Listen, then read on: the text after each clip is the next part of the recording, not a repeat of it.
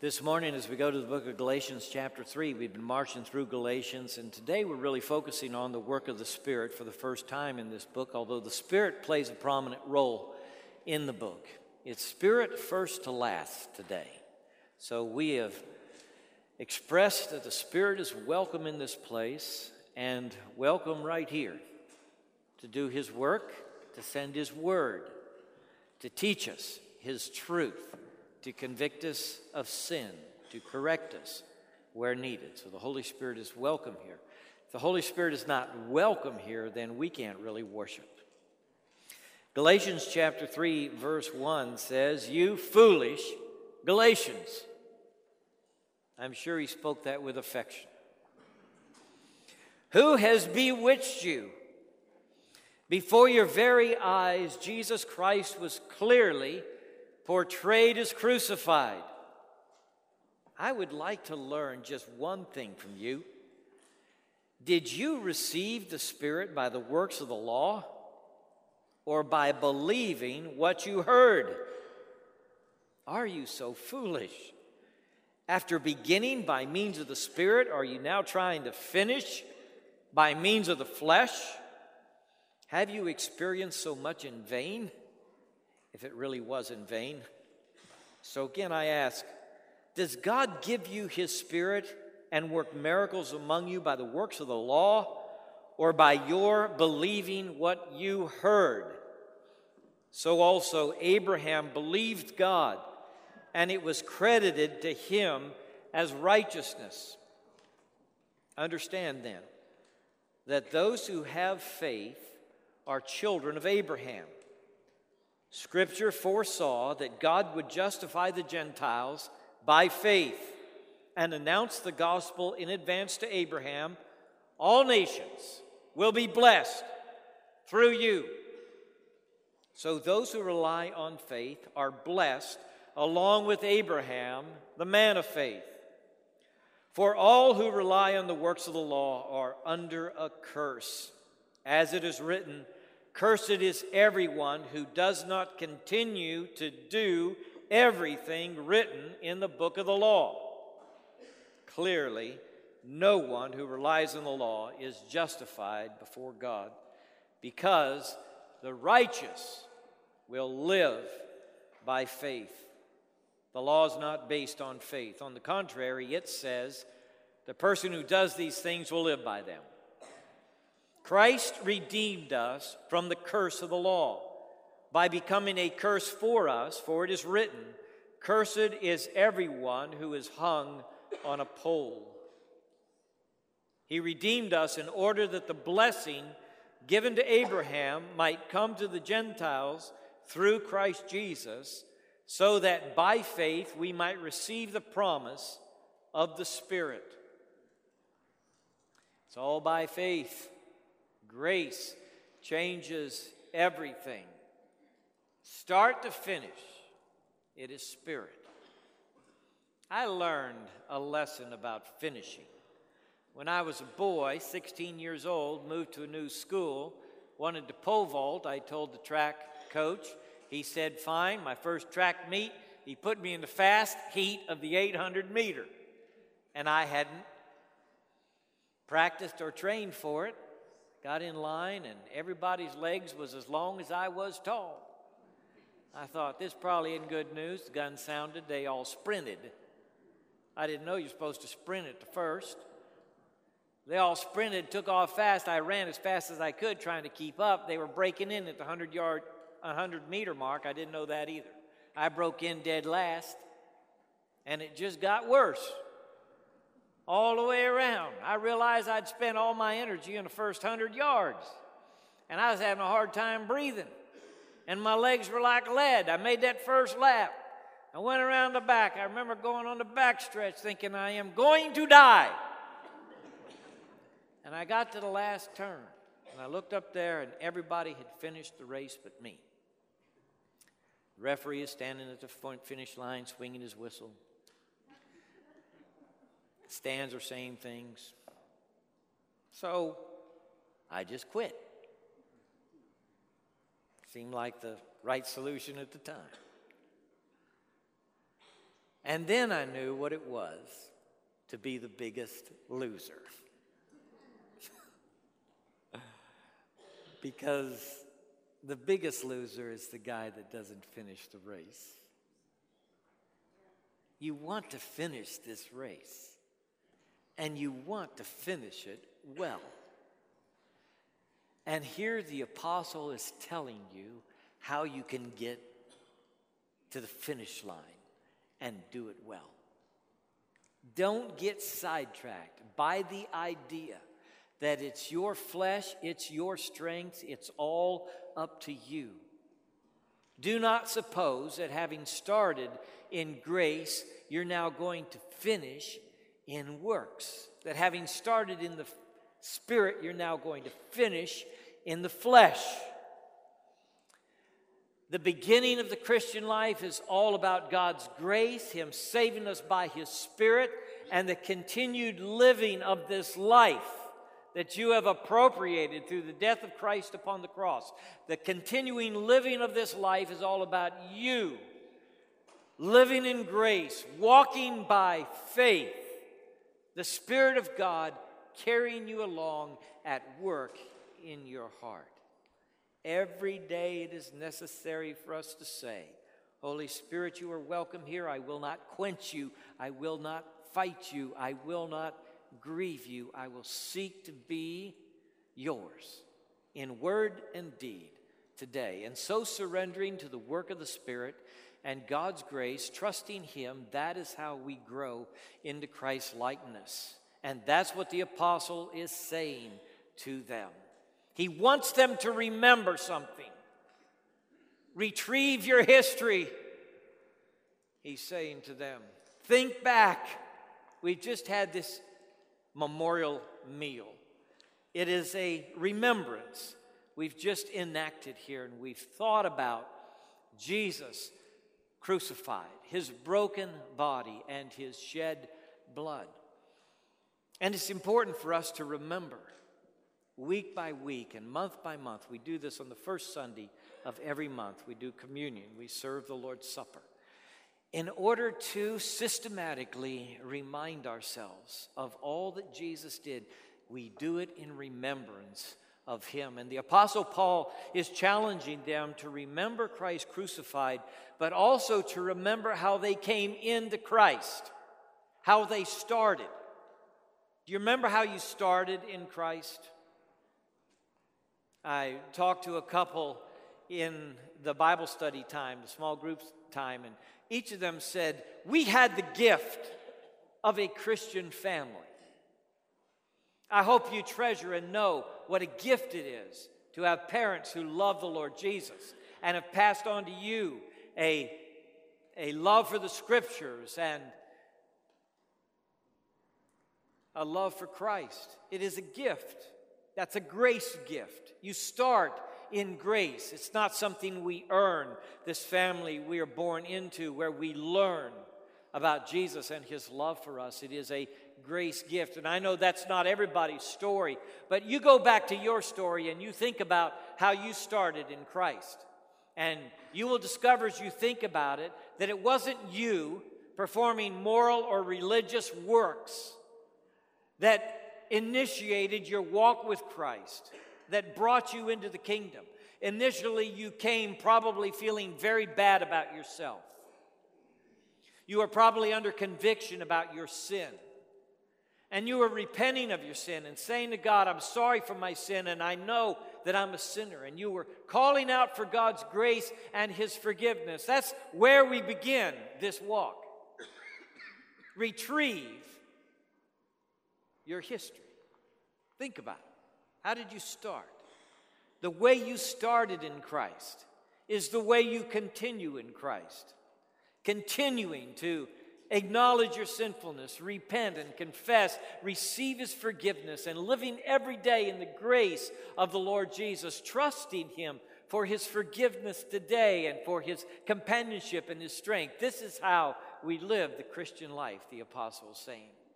And if you're feeling weak, if you stumbled along the way, if you've gotten confused, if you're not sure what to do next, if you're having questions about the faith, I've got a place for you to look. Before your very eyes, Jesus Christ was clearly portrayed as crucified. There are many portraits of Jesus that could come into your mind when you read about Jesus portrayed. I did a series of sermons on portraits of Jesus. Jesus gathering the children into his lap, Jesus healing the blind man, Jesus healing the lame man, Jesus standing in the bow of the boat as he calms the storm, Jesus feeding the 5,000, Jesus ascending into the clouds, all these wonderful portraits of Jesus. Do you have a favorite portrait? Portraits are usually special pictures of somebody's life. I've got some portraits for you today that I think are striking and maybe even stunning. Don't you like this portrait? This is, this is a beautiful photograph, isn't it? It's a beautiful photograph. I have another one. This one isn't beautiful, I would say, but it's interesting. It's rich. It's a great portrait. Here's another one that's famous. You've seen this one before, right? Maybe this was Cary Grant's favorite picture of himself. I don't know. Let me show you one more portrait.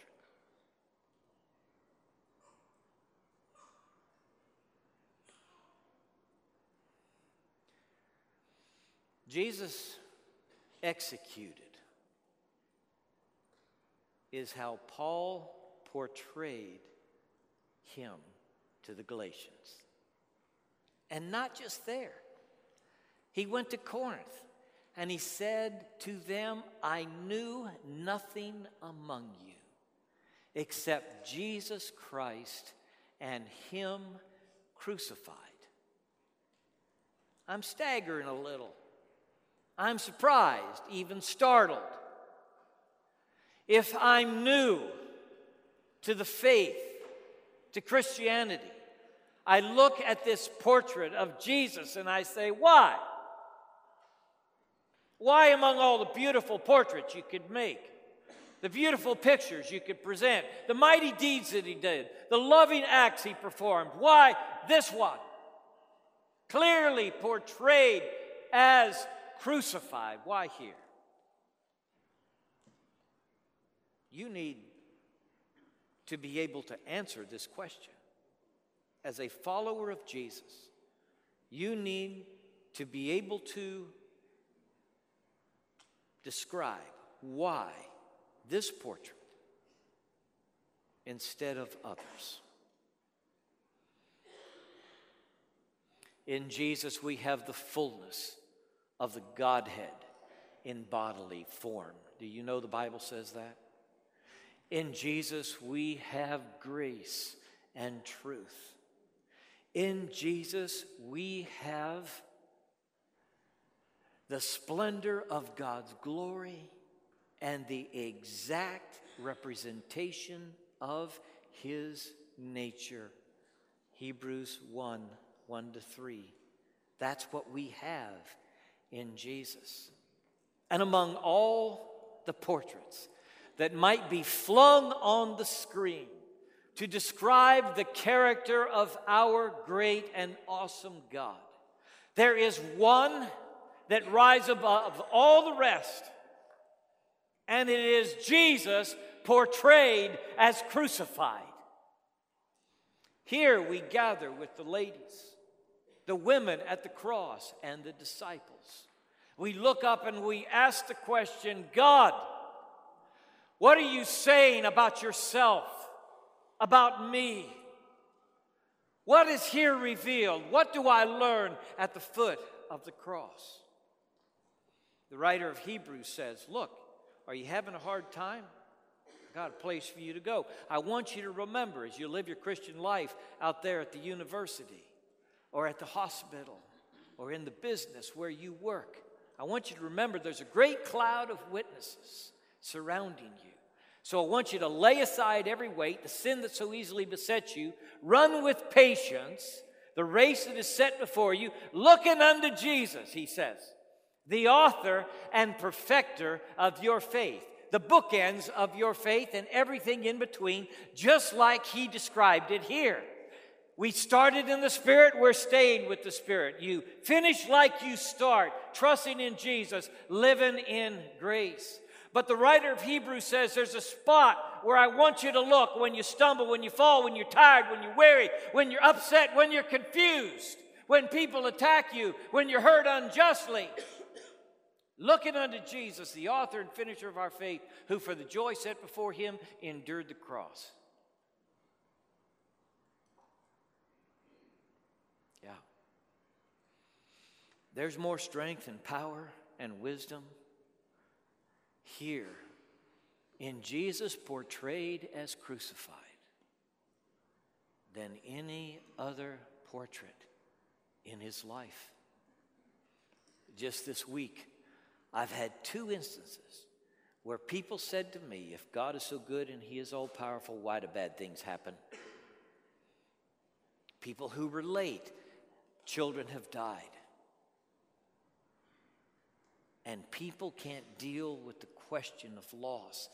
The problem of evil is so perplexing in the world. The philosophers and the theologians work on it just like you do.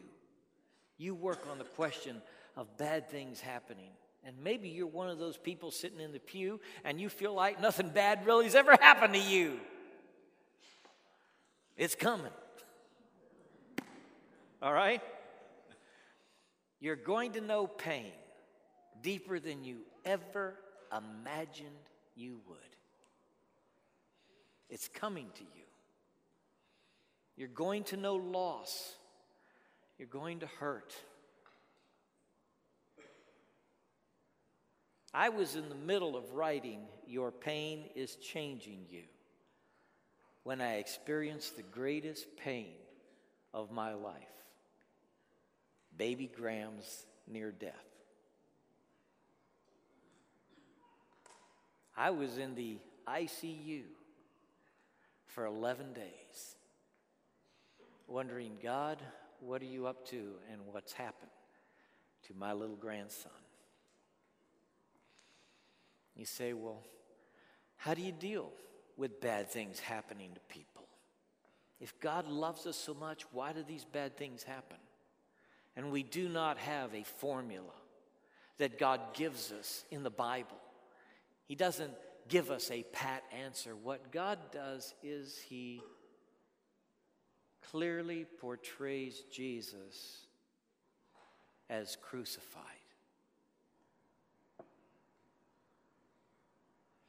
Who hurt more than him?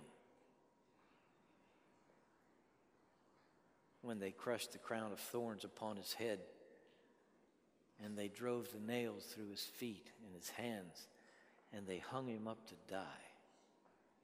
This is God's answer to the question of your heart.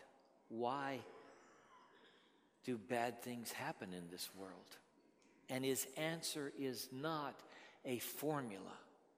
His answer is Jesus, perfect Lamb of God who knew no sin, had earned no penalty, not one stripe did he earn or deserve. And he died in pain upon the cross, and as he did, he spread his arms and gathered up the pain of the world. And it went with him into his death. This is God's answer to the question of evil in the world the surrender of his one and only Son in love for you and me. This is why Christ, portrayed as crucified, is the centerpiece. It's where I, all eyes look in the New Testament. You are inevitably drawn to Jesus as he dies. They hurry through so much of his life as they tell the story, and then they get to the last seven days. And every one of the gospel writers slows down and begins to take it day by day, event by event, and then hour by hour, and then conversation by conversation until he dies. We gather here to learn who God is. God, do you love me? Look to Jesus, he says. God, can I go on? Look to Jesus, he says. Christ portrayed as crucified is the way you come in to life with God. And it's the way that you remain. It's the way that you move. It's your journey. And you are crucified with him. Receive this message, okay? Believe it. You are crucified with him. He has died for you upon the cross.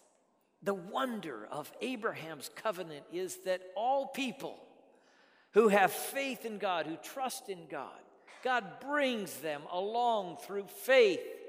Abraham was made righteous through faith. He's the old covenant guy. Even Abraham was made righteous not because of what he did, but because he believed. He believed, and God accounted that as righteousness. God wants you to believe the message you have heard. He reminds the Galatians where you justified by the works of the law or by believing in what you heard? And the answer is clear. We believed what we heard. Believe what you hear. God loves you. He sent His only Son in a design that He initiated at the beginning of time to rescue you from your sin, to communicate to you His love. And Jesus, portrayed as crucified, is God's great climactic message of the extent of His love and the greatness of His holiness. The death of Christ upon the cross is both the message of how much God loves you and how sinful sin really is.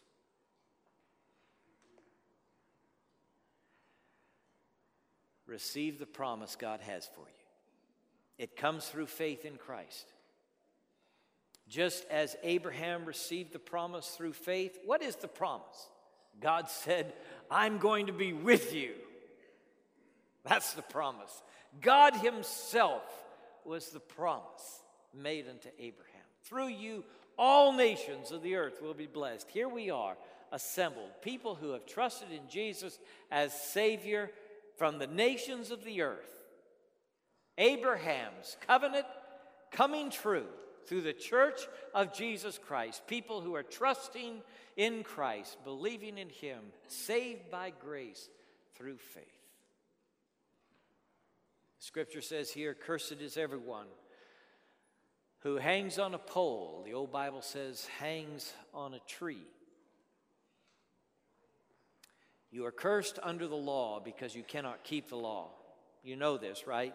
You cannot keep the law. You got to keep the whole law, every part of it. If you're a law keeper, you got to keep it all. You can't do it. You can't even keep that select list you have in your brain of the most heinous crimes, the most terrible sins. Even the things you instruct your children to do, you fail to do yourself. You realize you're a lawbreaker, right? You've got it. The law brings a curse to you. That's what it does. It doesn't bring life, it brings a curse. The list of commandments, you stand condemned before them. Jesus was cursed on your behalf. He was cursed as he hung upon the tree because he carried all your sin. You are cursed under the law, and Jesus was cursed for you. He paid your sin debt when he died. So it is Christ portrayed as crucified, which is your deliverance. And you can be set free from the law of sin and death, the yoke can be removed, and you can experience liberty that only the Son of God can give you as you trust Him and receive by faith the promise. Bow with me, please. Father in heaven, Lord, we want to follow the prompting of your Spirit in this moment. We want to act on what faith says, what the Spirit says. Help us do it, whether it's an internal